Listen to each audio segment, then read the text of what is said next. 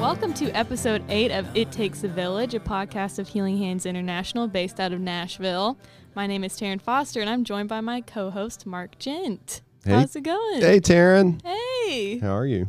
I'm great. It's been a little while since we recorded an episode. Yep, too long. Yeah, too long, but we're looking forward to today's, and then we got uh, ideas for a couple of more here to round out the year. But we're recording this the Tuesday after Thanksgiving, so um, this episode will be released either end of this week or beginning of next. But uh, so we had a little break from the office, got some little rest, relaxation during Thanksgiving week. R&R. Yes, very crucial. Uh. Taryn, what are some of your uh, what did you get into last week? And then what are some of your Thanksgiving traditions you do with your Arkansas family? Oh, well, I had two different Thanksgivings. I had one with my mom's family in Jonesboro, Arkansas, shout out, and then my dad's family in Paris, Arkansas, which no one knows about Paris, Arkansas, but that's okay. Are you not giving them a shout out? Oh, shout out. Oh, Sorry. okay. There's not that many people that live there, so So none of them are listening to our might. podcast. I don't know. They might. If you live in Paris, Arkansas, and you listen to this podcast, please email us Please at listen to us. um, What's our email? info at hhi.org. yes. Perfect. Is that yeah. an email address we have? I don't know. That's not. okay. Anyways, um, had a great time. Had a lot of food. I played tennis with my mom. Oh, which that's is Something. I've never done before. She's Never in your life? Pro. Never. Oh, wow. But she was like, "Wow, you should join the league." I was like, After one time. Yes, you look like Serena Williams. Yeah. That's awesome. much. So it was really good. It was fun. How about you? That's great. What um uh, yeah, was, so tell me this. What, Okay. What's your? We'll get to me in a minute. But what, like, what's your favorite Thanksgiving food? Let's ask the generic Oh. Thanksgiving question. What's your dish Are you talking, or like- dishes? Are you talking like food, food, or like dessert, or is it that's all? also food. It's all, okay. Yeah. Well, I thought you meant like meal or you know. yeah, Okay. Well, any of the above. I really like creamed corn, which is kind of specific, Okay. but I think it's really good. And as far as dessert, probably pumpkin pie, which is kind of Mm. random, but No, I. it's not random. I mean, it's not random, but it's like normally people say like cherry, pecan, you Yeah, know. yeah. But I love pumpkin pie. I've never had a slice of pumpkin pie in my life. Mark, I know. you've got to get on the train. I know. I'm But you have to get like a homemade piece, homemade. not just yeah. like can't go to Kroger. store bought. Yeah. No. So gotta do it good. right. Good Thanksgiving week. Yes. Enjoyed it. I enjoyed it. Awesome. How about you? Yeah, it was great. Um, so the weekend before, we went to visit Beth's family down in Fayetteville. That was fun. Had Thanksgiving. Her dad retired after 45 Aw. years of being a family doctor Oh wow. in a That's small what my town. dad is. So they uh, had a big reception for him last Sunday. Uh, like 300 of his patients came by, and it was just really sweet. It was really nice to see somebody honored um, who has dedicated their life to a profession in the same small town, his hometown, his entire career. Wow. And that was neat. So that was the beginning of our Thanksgiving week. And then Wednesday and Thursday, we were at my folks' house down in Lewisburg, and that was a lot of fun. We took family pictures. we did that too. Yeah, took family Wow. pictures. Uh, Beth in Brooklyn did their Black Friday shopping extravaganza. I saw that mm-hmm. Facebook. Almost 13 hours of Black Friday Wow. shopping. Yeah, That's a whole lot. they spent $93 total. I'm To- kidding. I'm kidding. It's not about how much they spend. It's all about the experience. yeah, of course, of course. since late middle school. But it was good. It was a good Thanksgiving week, and now we're all back in the office, ready to close out the year. Yep. Uh, we got a pretty full on next month here in the office at Healing Hands. We're all grateful. We're all Um, grateful. And uh, yeah, so uh, we're actually recording this on Giving Tuesday. Yeah. yeah. So it, whenever you do listen to this, um, even though Giving Tuesday will have passed, you can still give. You can always give. You can always give. And Yes. we will. Um, you can go to hhi.org and look for special ways you can give and get involved. So, yes. Just a Hey. plug there. yeah, just a plug. Hey, today I'm excited about uh, the guest we have on the podcast, Jeff Whitehorn. Hey, Jeff, welcome to the podcast. Hey, hey, thank you, thank you. yeah, yeah, we are really excited to have Jeff. Uh, Jeff is on the board at Healing Hands. We're going to talk about that a little bit. Uh, he goes to church as an, and an elder at Brentwood Hills Church of Christ. Uh, he's a retired healthcare executive, which we'll dive into. Now has his own consulting and coaching firm. And he's been involved with HHI for a long time. And I love his story on that when he retired, why he wanted to be more involved in HHI. So we'll get him to tell that. And he is a newly published author as of last week. Woo! Thank you. that? Thank you. Exciting. Yeah. Is thanks. this the first uh, podcast you've done since your book was released? Actually, it is. I'm honored. I know. You're number one. Yeah, look my for goodness. your book sales to. They're gonna skyrocket. Skyrocket after. Absolutely. Go. I can't wait. Yeah, Oh, we're going we'll, talk about the book. we'll be watching the numbers, okay? leadership treasure. We're going to talk about that. So we're going to dive into all that during our time together. But uh, Jeff, just here from the outset, uh, instead of telling our listeners what you've done, uh, tell them who you are. Who is Jeff Whitehorn? Your family, uh, your passions, any hobbies you have, Okay. about your work with the church and your service to the church. I'll just put all that out there. Hey, be, be happy to. I've uh, been married to my wife Jennifer for 36 years. I met her when whenever we went here to Lipscomb back in the uh, early 80s, very early 80s, I might add.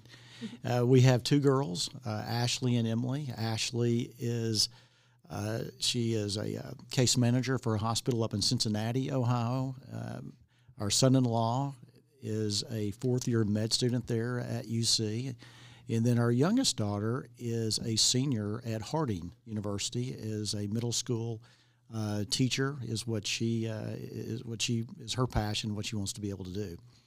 So uh, for me, uh, things that you know that I'm passionate about. Um, obviously, you, you try to find ways to help others. Certainly, here at Brentwood Hills, very passionate about about our church and our family here. Um, I love uh, the University of Alabama. Let's go ahead and put that out there quickly. Um, Big Iron Bowl victory this it week. was one of the best. Oh, Did you watch it from kickoff till the? oh, last- I could hardly sleep the night before. Oh my goodness! Four man. overtimes. You're hardcore. Oh, very hardcore. We finally got season tickets this year. You know, it took me forever. Did you go? Were you there? Uh, no. Oh, yeah, it was at, it was at It was at Auburn. Auburn. It Yeah, was I, kind of stay away from that place. Um, Yeah. yeah, but uh, but love the Tide. So that one's big from a uh, from an exercise type standpoint. I enjoy that. Love to bike. Used to do triathlons, but um, in a lot of long distance running. But for those of us who've gotten older, the knees go. How So many triathlons have you done? that you know, I, you know, I've always done like the sprint triathlon, sort of the, the entry level of those. I, do couldn't too. I couldn't Yeah, tell you. That's what I do. I've done a couple of marathons and uh, half marathons, and then loved that. But uh, How many Yeah. marathons have you done? I did two marathons, and I couldn't tell you how many halves I did. Yeah. Wow. Yeah, it's kind of like me. I can't really keep. I can't really keep track of how many triathlons and marathons Right. I've done. Mark has done so many. Oh, it's just innumerable. That's yeah. awesome. Yeah. yeah, way to go. Yeah, I, I walked uh, down the street this morning, and um, I can. He's count that. lying, by the way. He's never done one. Have you? No, I have never okay. done a triathlon. Just to make sure. Yeah, but we've lived here, you know, for quite a while, and um, you know, obviously, healthcare was was really my passion for what I did. Started off as an accountant. Uh, we were talking a bit earlier. Uh, really, a CPA in recovery is what I would say, and um, and I just sort of figured out ticking and tying numbers is not going to be my thing. Don't tell Charles Frazier who goes here, but he Oh, was he love was my but Charles was my mentor and Tell him. love love love him. He was my accounting teacher in Oh college. yeah, mm-hmm. yeah, great guy. Yeah, I made a C. Yeah, so you know, I did too. I, you know, I, I try to keep that quiet. I didn't put that in the book. The only C I ever made was Charles Frazier. I Yeah. can the only C, and I don't know why I put him up there so high on my list. You know, I mean, I probably should not like him. Yeah. But anyway, I do. He's he's a great guy. Great guy. Caesar, Caesar for me. That was my motto in college. Yeah, man. That's all right. But uh, enough about me. So you, um, uh, t- t- yeah, you got hobbies, you got interests. Talk about church a little bit. Your church family here at Brentwood Hills, which is where we're recording this podcast. We are Yeah. grateful to Amy Bowman and Katie Culberson uh, for letting us use the studio here at Brentwood Hills to record the podcast each time. Really grateful for them. So talk about your church family. Yeah, I love Brentwood Hills. We started here uh, in 1997. Whenever we moved back uh, here uh, to be able to work with uh, one of the HCA hospitals, Southern Hills Medical Center at that time, and uh, we had a lot of friends here that we went to college, and we felt very very comfortable here. We think the world of Walt Lever, and we've been here again, so, you know, 20, you know, I guess 24 years now. And uh, in that time, I was really have been involved uh, as a deacon, really with missions, which kind of gave me somewhat of an introduction to uh, really to, to Healing Hands and and then uh, marriage ministry with Jennifer. We've been active with that, and then I've been a class teacher uh, for the whole time as well, and, and I enjoy that as well. So then became an elder uh, right. uh, It's two years, six months before the pandemic hit. You know, Great time. Oh, timing is everything. It was a perfect be- time to step into a leadership position. Yeah, an elder during the pandemic. You could Oh, write a book on that. you're not joking, but it would be too big. Okay, I mean, just too. It could be multiple volumes Yeah. uh, with that right there. But love the family here. Uh, great, great people. Uh, you know, focused on the Lord, and is just um, you know it. it- It's just you know you, you talk about family, and at times you know family is just overused a lot. But I think here at Brentwood Hills, it truly is, and I can't imagine going through life without my brothers and sisters here. Yeah. Well, tell us now, shifting gears, tell us a little bit more about your Healing Hands involvement, uh, about your family involvement, maybe. And then Yeah. I hear that you went on a trip to Kenya. I did. I wanna hear I about that did. Oh, absolutely. But my family has been involved for years. You know, the Magi project. You know, we've done that for Mm-hmm. you know for many years. But I tell you where we really kind of began to focus. Uh, my wife uh, actually helped, and I think that's like 2008, 2009. But to be able to be a you know one of the uh, people who actually led to put together the first uh, Women of Hope conference. Oh, wow. Yeah, got, got involved with that, and I, you know, and so you know, I would hear a lot more about that. And she was very, very happy and was very active for a number of years to get that off the ground. And then the Walk for Water that really kind of became as a family something that we did. And so I'm kind of learning more and more about. You know about healing hands and being on the missions committee. I mean, I see it as a line item of you know this is who we give to, and so I, I hear more and more about that. Burton Hours, who is a really close friend of mine, you know, Bert, uh, you know, board, and then actually you know, really participated from a leadership standpoint uh, there, and so I learned more about it that way. And then our our daughter Ashley, she put together where she raised money to be able to uh, to be able to sponsor a well. And so, yeah, through friends and everybody else, so she raised the money. So I kind of got more, you know, more involved, at least, you know, knowing that. And then, like you said, uh, Bert and I, we went on mission trip uh, to Kenya, and I'd never been to Africa before, and so we support a, uh, a school there in in Nairobi, Nairobi Great Commission School that uh, Brentwood Hills. We helped sponsor that, uh, that that school there, and so we just sort of said, let's tag along and let's make a, a good trip with that. So we got with Ebenezer, and he put together. I mean, we covered miles. Um, I hear that about him. yeah, yeah, you know, and Ebenezer's driver. You know, if Ebenezer hears this, okay, I'm telling you, dude, you need to, you need, you might want to really give your driver just a little bit. I mean, that that was pretty scary, but that's a whole other story. But with Bert, we got to go to so many of the of the villages, and when you began to, for me to experience that with them, and then you see the water well that's dug, and what that means to everybody in that village. I mean, that man, that spoke to me. That hit me.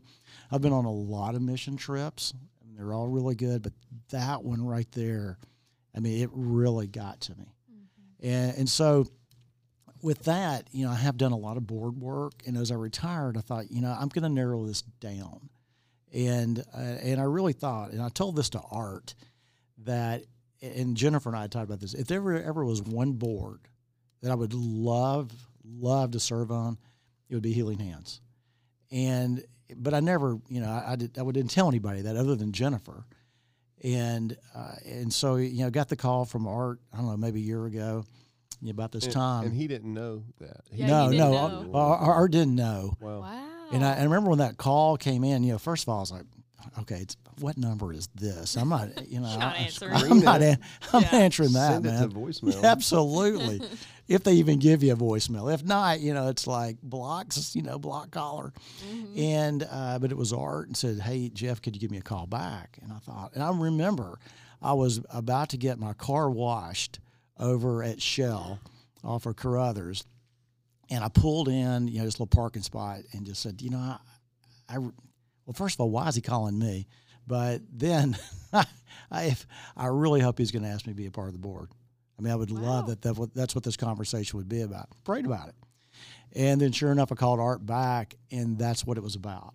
And I knew it's like, man, this, this is where God wants me to be. Mm-hmm. And and I'm excited. You know, I've served on some boards that have been good, uh, but I've never been more excited about a board than this one. And um, so for me, that was great. But that trip to Kenya really it just impacted me. Oh, And yeah. I just felt like, man, this is this is the place to me. If I could narrow it down, I'm on one board, uh, just one. And um, uh, so with, with that, uh, uh, you know, I I'm very very thankful to have That's the great. opportunity to be able to do it. Yeah. Yeah, that's great. So let's talk about that for a minute. What does your role on the board entail? Yeah, What I mean, it look like as a board member of HHI? Yeah, yeah. For right now, you know, we started off, and what I like about Healing Hands is my very first thing that I did, or we did as a board, was to do strategic planning. And there's a lot of boards I've been on that that, that, that basically they just want you to be on the board, and really and truly, they want you to give money, and then they want you to get your friends to give money, and then they always wanted me to make sure I could get HCA to give money. Mm-hmm. And I thought, you know, I don't really feel like I'm I'm really contributing other than hey, I'm going to help you raise money, mm-hmm. but I want to maybe hopefully I can do something to help you know provide guidance with that. So I was very impressed that right off the bat we went right into the vision, right you know, you know with the vision, the mission, and was asked we help craft, and then you know strategically how do we fulfill this mission? What's the best way to be able to do it? So my role so far, because I just started this year, has really to be a, a part of that to help set vision uh, for uh, Healing Hands. And to me, that is something that hasn't always happened. Another reason I'm so impressed with this board. So Art Woods, our president, has done a lot of um, just leading the board and our staff through strategic planning. Um, he's, I think he's been there five years now, and um, I've been there about a year and a half. But it's obvious how intentional he is in just carrying out that vision from the board level and narrowing it down to the staff. But for you, uh, what excites you about where we are as an organization and about the vision for Healing Hands International? I think you know right now. I mean, the organization is at a point that it's it's really got to decide. Hey, do we keep doing the same thing we're doing, which has been great? Do we narrow that focus down, which is which would be fine as well, or where else do we add? And then if we have to add, do you keep the same or do you not? And those are very strategic questions because you know everybody we want we want to help everybody, but if you help everybody at some point you thin yourself out so much or you're really making the impact. And so I think, you know, for us, we're in a great position. You know, I mean, Healing Hands has done very well. I think, you know, I mean, the way they, they operate the budget, the way they do it has been outstanding. So I think it's those sort of questions where I see us of really where we're at. Yeah. And, and there's just opportunity uh, of whichever way you want to be able to go. But that's kind of how I see it for right now. Yeah, great. Thank, thank you. Yeah, it's very, and we appreciate what you do as a board member, along with the other ten or twelve people that serve on our board. Uh, it's very behind the scenes job. It's not, uh, not nothing you get a lot of accolades for, and for you, it's not like you're doing it for your resume well, now that you've retired. But so it takes people like yourself and others who are willing to sacrifice time and energy to to lead us and ah. to do it behind the scenes with no thought of accolades or glory or even recognition and we greatly appreciate that Oh, again, it's my pleasure. But you know, if Art would have asked me, "Hey, would you pay a, you know a lot of money to be on the board?" I probably would have, but he didn't. yeah So don't tell him that. usually that usually that that comes in quiet. year two Oh man, Right. I knew there was a catch somewhere. Yeah, I, kn- I should have read coming. that contract. yeah you know? that's coming up But in, in all honesty, i i it's it's way you know for me it's such an intrinsic value that it is priceless. And whether you people know you're on the board or not doesn't really matter. Yeah. I mean, it's just to be a part of this. Like I said, I feel like I was God led to it, and uh, you know my job I think is to be able to serve as best that I can because I think God put me in that role to be able to do it. yeah that's great We're very grateful for y'all. Um, so, other than being on the board, what keeps you grounded and what do you do to unplug? Well, um, I can say keeps me grounded. That would be Jennifer, my wife, and no doubt about it. You know, she, you know, I think she got this one from, uh, I don't know if it's from Barbara Bush or Laura Bush, I'm not sure, but it's like, hey, rein it in, Bubba. And she feels very, very comfortable in telling me that because I do, you know, you, you know, I'll kind of get rolling, and uh, she's very comfortable of just rein it in, Bubba.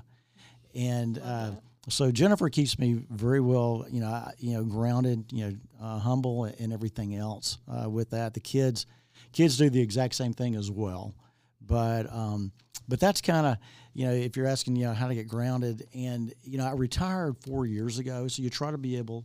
I mean, I, I enjoy life. I get to do some things you know I haven't done before. We enjoy the traveling together. Love being with Jennifer.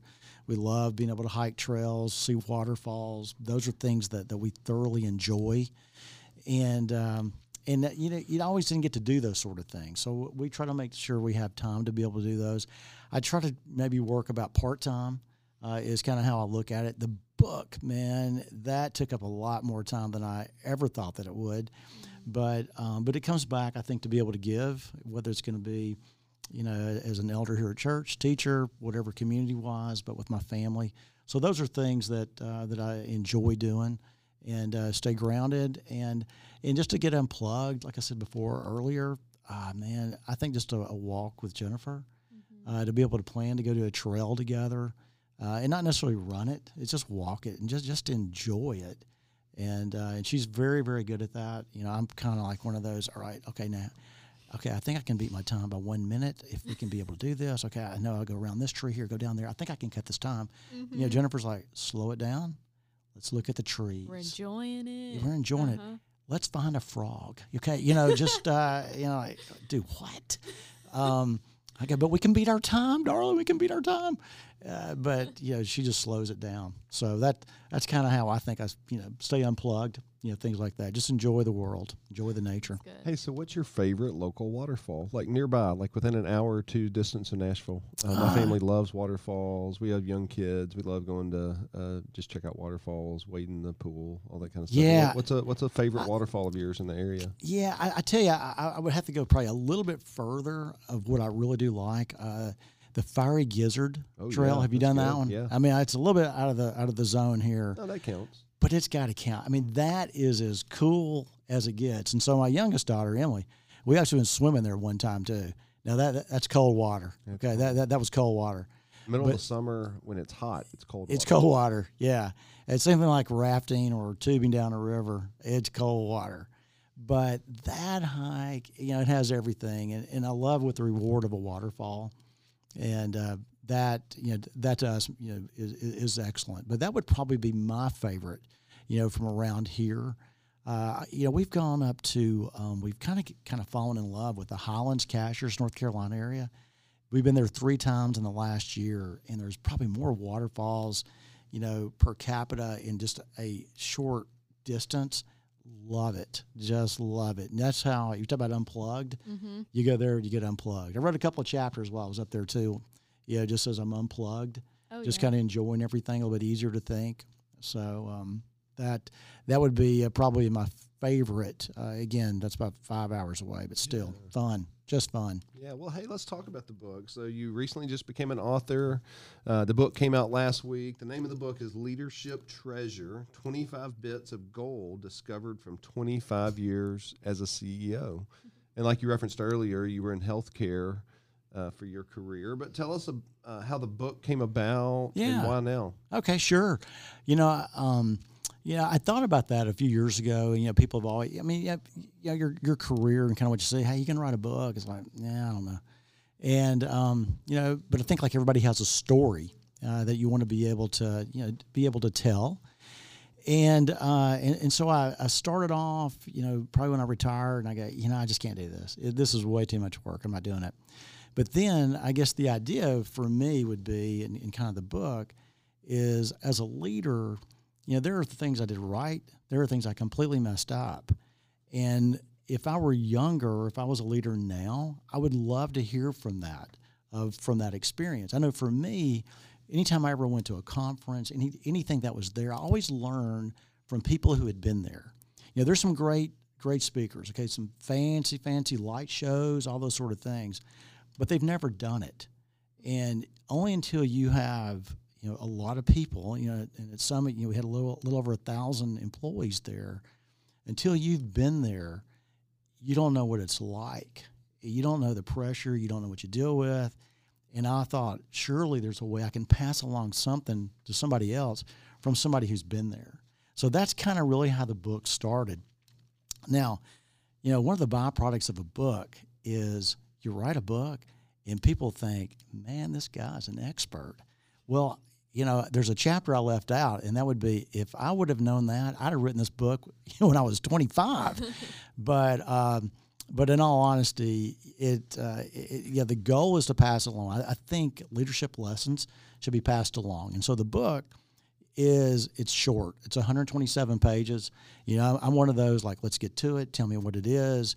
And so I don't think people want to read 500 pages anymore. And uh, so for mine, each chapter is four pages, five pages max. Here's the story. Here's what I learned, or here's where I messed up. Here's a couple bits of gold. Go forth. And that's kind of it's a quick, fast-paced uh, type of read. But just again, because not everybody is going to, you know, nobody really starts from start to finish anymore. You can pick things out and so forth. But that's kind of what was behind the, the reason with that. And then to be able to tell the story and having that opportunity to be able to speak. And I enjoy the coaching, and, and that gives me tremendous uh, satisfaction of helping leaders individually. But then I thought, hey, what if I were able to to talk to more than just one?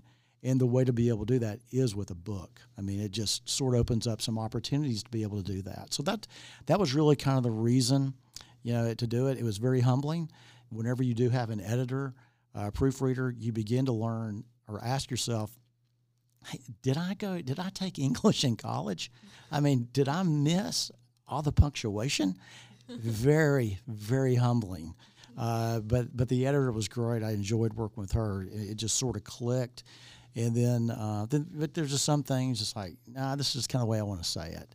And you know, she was good with that as well. So, but it was quite humbling. Yeah, writing a book is not easy at all. It takes a lot of work, as you were talking about. Bob Goff is one of my favorite authors. He's a speaker around the country and just uh, huge in our faith community. Uh, his book Love Does um, and Everybody Always, um, just absolutely fantastic books in how to reach out to people and just his life journey. But one of the things he says about um, and when it comes to writing a book is everybody has a book in them. Mm-hmm.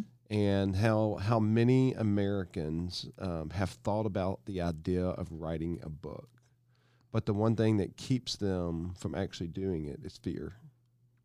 And that's so true. Like they just don't believe in themselves that they can do it. And uh, because it does take a lot of work. And you know if you if you can't sit down one day and write a chapter uh, bob goff says well write a page. And if that's too much for you today then just write a paragraph. And if that seemed daunting write a sentence and, and that's so true like it's not a matter of like okay I've got eight hours today. I got to crank out three chapters. But mm. um, but at the same point, uh, what what would you speak to uh, that fear in like it, there had to be a threshold that you finally crossed of okay, I'm going to do it. Yeah, uh, you know probably um, you know a couple things there. Whenever COVID hit, and as coaching, you know those are you know with the companies that I work with and coaching some of their leaders, you know they you know, people didn't know what to do, you know, back, you know, March of, you know, 2020. And so one of the first things they cut was coaching. And I tell them, I, I don't blame you. I would do the exact same thing. Do not worry. And, and really all that did come back. But at the time, that's when I looked at Jennifer. You know, we're kind of in that stage of like at that time, okay, we're going to flatten the curve. Everybody stay indoors for two weeks. I mean, little did I know, man, we're, we're still dealing with this. But I thought, you know, I'm going to have some time – and I have a story. I think I'm going to go ahead and do it. And so I just kind of began researching, and then then you you just sort of kind of get over that point that hey, I think I can help somebody, and that kind of put me over over the hill of hey, you might as well do it. In this day and age, you know, everybody either likes you, criticizes you, whatever. You just got to get over it. And as a hospital CEO, uh, for 25 years, dealing with a lot of people, it takes a lot to hurt my feelings. Okay, I mean it takes a lot. I think I've. I mean I. I mean I, my job was to go to meetings and take heat. Okay, and, and I learned to be able to say no real easily. But I think with this, uh, it just sort of that's what kind of put me over, and it's time to be able to do that. And then, as you were saying, you you, you have to kind of get into that rhythm. And then I'm an accountant by nature, so you begin to tap into the creative side, which was very different. That was that was a lot of fun, but you know I'm very kind of you know you know kind of I don't want to say regimented, but I would kind of end up figuring out on Monday. Okay, I'm going conceptually of kind of how I'm looking at this. What are the points? Tuesday, let's begin writing. You know, Wednesday, let it sit. Thursday, come back and go. What is this? Then you begin to write again, let it sit. Then you come back Saturday, and it's like, okay, I think I got it. Yeah. And, Yeah. and and sadly, you, you talk about hey, write a sentence, write a paragraph. It was four pages. It was usually like one chapter. Uh, usually one chapter a week became, which is to me was four pages, and uh, it's that's about a thousand words or so. And that was about kind of what I could be able to do. But I finally kind of began to find that groove of how to be able to do it, and and that was good. And then you, then you have to figure out, hey, when am I going to end this thing? And uh, and and then it just sort of like I've got the story. I, I, I've got it. And it felt uh, really good uh, to be able to do that. Well, congratulations! That's so exciting. Hey, And thanks. for it to come out the week of Thanksgiving, that is awesome. And we'll get we'll revisit the book here in, in a minute towards the end about how people can find it and connect with you in that way. But to zoom out for a minute as it relates to your career, um, your 25 years in healthcare, just from your vantage point, what are some of the greatest challenges that are facing our healthcare industry today across the country? I mean, it's a hot topic Yeah. um, you know, politically, it's a hot topic, um, and but financially, socially, in so many areas. And I, I mean, I'm, I'm asking you a loaded question that um, you have written a book about, and you could probably write another book about just in that regard. But just yeah, what are some of the greatest challenges that you see from that executive level that are facing our country today as it relates to healthcare? Okay. Yeah. Very good question. And, you know, from my perspective, and really then talking with the, the people that I do coach, and I stay connected to a lot of folks, and, you know, just tell me what you're, what you're seeing right now.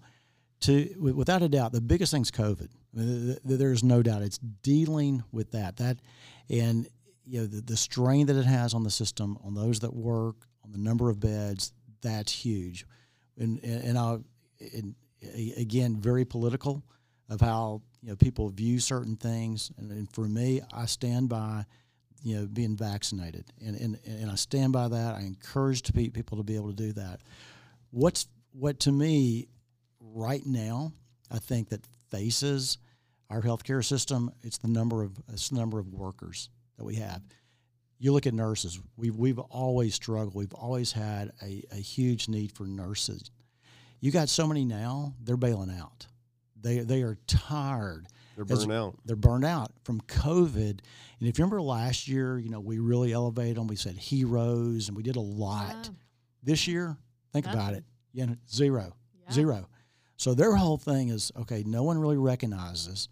We now have more people coming in that are sick. Nobody cares. It's Nobody not talked about it is. It's not. as It- much, at it- least. It's not. And they're like, we don't care. And so you're looking at that.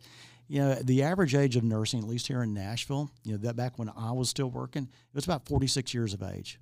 That group, 46, 55, they're gone. They're gone. It's like, I'm not going to do it anymore. Then you have a very young group that are coming through their nursing, which we have to be able to have.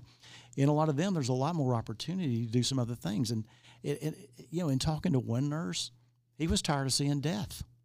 He goes, I- I'm seeing this every single day. Does America care? I'm doing something else. So, right now, if you ask me, the labor piece of this, it's critical. I mean, I, I'm very concerned about that. So, those are the things that if you're looking, if you're asking me right now, that's what we've got to be able to get over. I mean, but it's in everybody's face. How are we going to be able to do it? You know, from a social standpoint, you know, I, I do worry, you know, about access to care. And, you know, I'm a strong believer. And again, you, you try to stay away from the politics of how that may be, but I have always believed people should have access to health care in America. I don't, I don't really care what socioeconomic level you're at, you should have access to care. And, and I stand by that. Now, the question is how you can pay for it. And you can have great debate with that. But nonetheless, the underlying to me is we've got to continue to focus on that and to make that happen.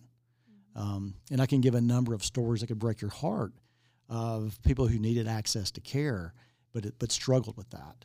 But I, I think that to me, those are the things right now. If you're asking me from a healthcare, that's what goes through my head. Yeah. So if you're a college student listening to this podcast or a young professional who's searching for what you want to do, or if you're wanting to look for a career change, like going into healthcare to become a nurse, a nurse practitioner, um, a doctor. you know, uh, my my father-in-law's small hometown. They can't get doctors to come to the hometown No. to the small towns. Uh, you know, that's a great profession, a service profession. That they are heroes, and they are people who are have been put on the front line in this pandemic. So um, yeah, I mean, I'm sure uh, people like yourself would say, "Hey, consider going into healthcare." Oh, Um, I mean, it uh, it does it does pay well. It does give flexibility. It has great benefits, and and it gives um, you're, you're serving people of of all sorts and types and varieties. You're exactly right, and and I tell a lot of the folks I always work with, especially the that are, are the clinical people that, that take care, uh, and even those that I would view myself as like a support to a caregiver.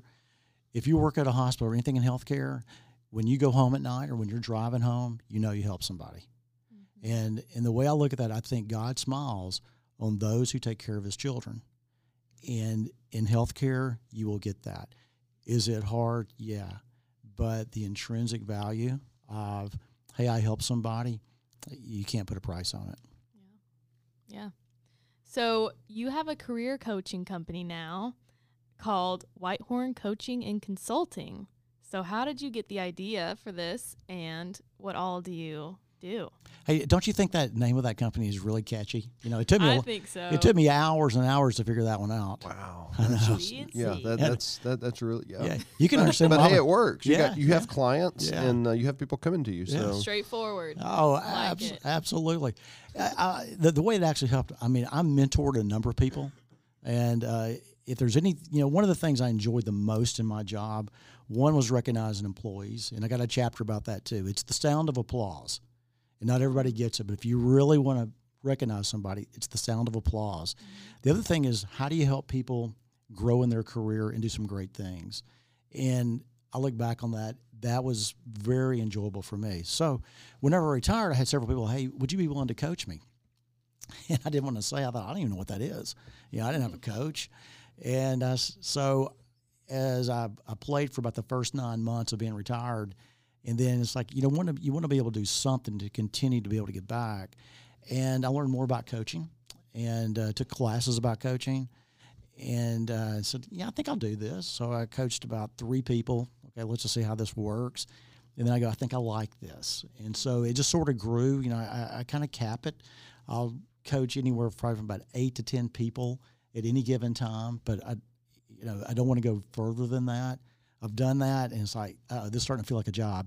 So I kind of you know pulled that one back uh, with it, but I'll coach about eight to ten, and, and I love it because it's one of those things. Whenever you have a you know after a session with somebody, you walk back to your car and you go, you know what? I think I helped somebody.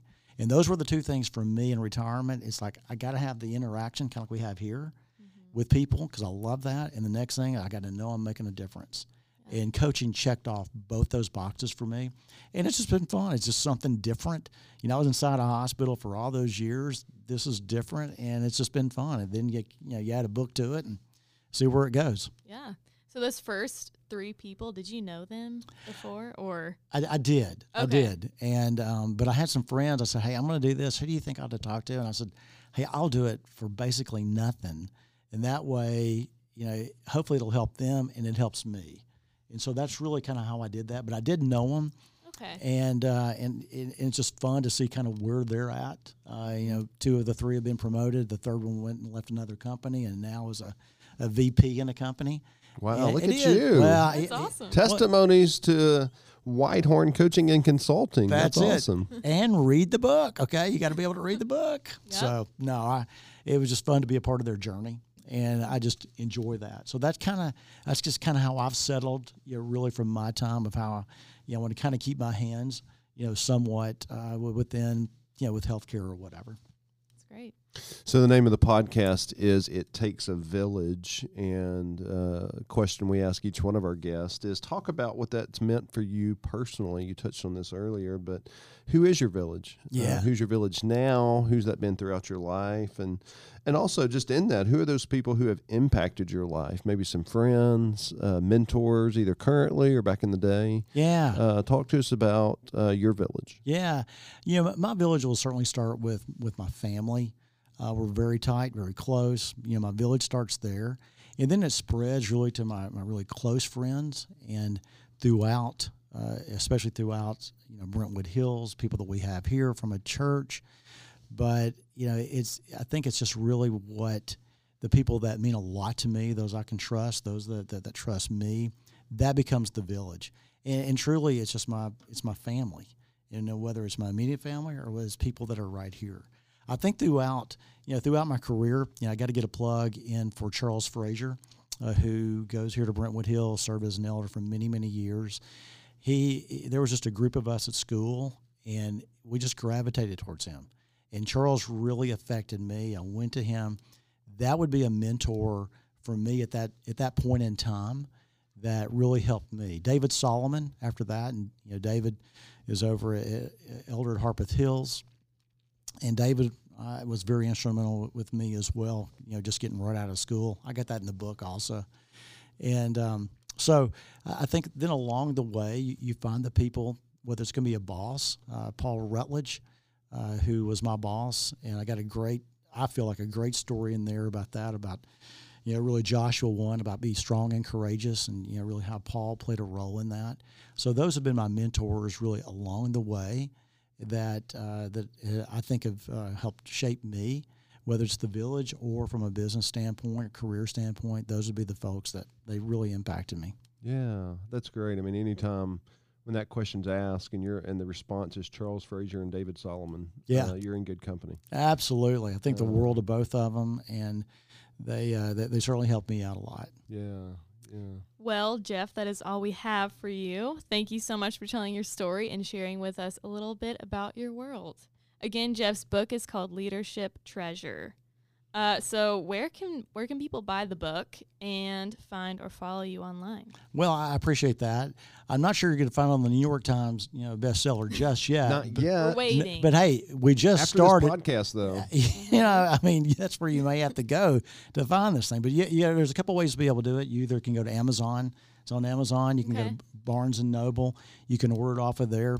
You know, I do things. You know, I've had like some like bulk sales where people have actually come through me, and you can do that. You can find me. I have a website, uh, whitehorncoaching.com. That if you want to do that, you can holler at me, and we can be able to do that as well. But more from a bulk. Uh, we've been able to help some folks to be able to do that and maybe kind of keep the price down a little bit. Now, don't tell Amazon I said that, okay? All right, I love Amazon. All right, I love Jeff Amazon. Bezos, if you're listening to this right now, Don't Yeah. listen. don't listen. Don't it, it? Yeah, let's not tell Jeff. Okay, Jeff's a good guy, but no, but, but but that's how you can do it. You know, you can easily just go through and just do the easy button, hit Amazon, and uh, and you can be able to get it. And if somebody wanted to contact you, um, just through the website, your, yeah, e- you- your you can- email address it- is everything is on there, and it, you can just put uh, it, it, it'll send it to my email address. But there's a way, just go around on the website, easy to get me. whitehorncoaching.com. That's it. That's it. Right.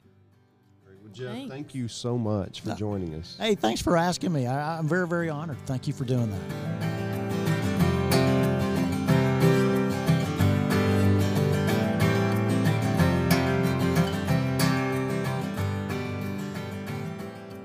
Thank you all for joining us um, again on It Takes a Village, episode eight. We really appreciate you being part of our community. Um, as we close out here, uh, Taryn, just uh, tell, tell me some of your takeaways from our time with Jeff today. I really enjoyed talking with Jeff. Um, I learned a lot about uh, what all you can do after retiring. There's still a lot that you can do. Are you already thinking about I'm already that? thinking about it. yeah. I you have like seven more years and you'll be there. I need to start saving for retirement probably, but you know, there's still time. There's still t- you have a few years. I Yeah. got a few years. But yeah, uh, he's a great guy, and I'm really happy that he's on our board doing a lot for the future of Healing Hands. So, what about you? Yeah, his humility um, Yeah. really came across. Um, I did not know Jeff until uh, just recently, as we've been talking about this podcast. But just his view on leadership and his view in healthcare, being in the service industry, and what I love. I think the story that I love most. In how he and his family have been involved with Healing Hands for years and years, well over a decade, maybe even Yeah. two decades. And as he um, got to that point at his life stage where he wanted to retire, that he had he had an end goal in mind. Hey, if there was one board I could be part of, it would be Healing Hands. But he didn't tell anybody but his wife. And so that just kind of speaks to Yeah. the way the Holy Spirit works and how um, God can even take those unspoken visions. Uh, or you know he spoke it to his wife, but he didn't. Um, he didn't contact a board member and say, "Hey, you know, work me in," or he didn't contact Art. He just had this vision of, "Hey, if I could serve on one board, it would be Healing Hands," and just to see how God made that happen. That's uh, Yeah. that's a big. That'll That's that'll be my thing. takeaway. Mm-hmm. That's good. So again, thanks for joining us. Um, we appreciate it. Be sure to subscribe, rate, and review on whatever podcast platform you are listening to this on: Apple, Spotify, Google Play. We're on all of them. Yep. Um, and if you want to learn more about what we do at Healing Hands, you can go to our website, hhi.org. Uh, you can find us on Facebook and Instagram at Healing Hands INT, at Healing Hands INT, and on Twitter we're at, at HHI Updates. Um, so while we're at it, just share this on social media. Uh, Taryn and the marketing team will put this on Instagram Yep. and Twitter and Facebook over the coming days once it's released. So share it, tell others about it. We're we've really enjoyed growing our audience. We really appreciate the feedback that we've got. And Mhm. it's been fun just to introduce all of you to people who are part of our community. Yeah, thank you for listening to us. So, special thanks to our friends at Brentwood Hills Church of Christ for the recording studio, and to Maeva for creating the original jingle, and Kristen Harper from our office who produces, and also Grace Boucher who also produces. Give it up for Grace. Give it up for Grace. That's awesome. We also want to thank Mr. Bob Mosley. Mr. Bob is a volunteer at Healing Hands. He's retired. He's been coming in the office for about 15 years. On Tuesdays is the day that we see Mr. Bob. He's always out in the warehouse helping with Magi, any other project, Somebody's like, hey, I need this built. It's like, go to Mr. Like, Bob. Ask Bob. And I love that Mr. Bob has his own um, toolbox area in our warehouse. If I ever need a tool, I go to Mr. Bob's area. Don't tell him I said that. But No. thank you, Mr. Bob Mosley, for all that you give to Healing Hands. Signing off for It Takes a Village. We will see you next time. See you next time. Thank you for listening na na na na na. Na na na na na na na na na na na na na na.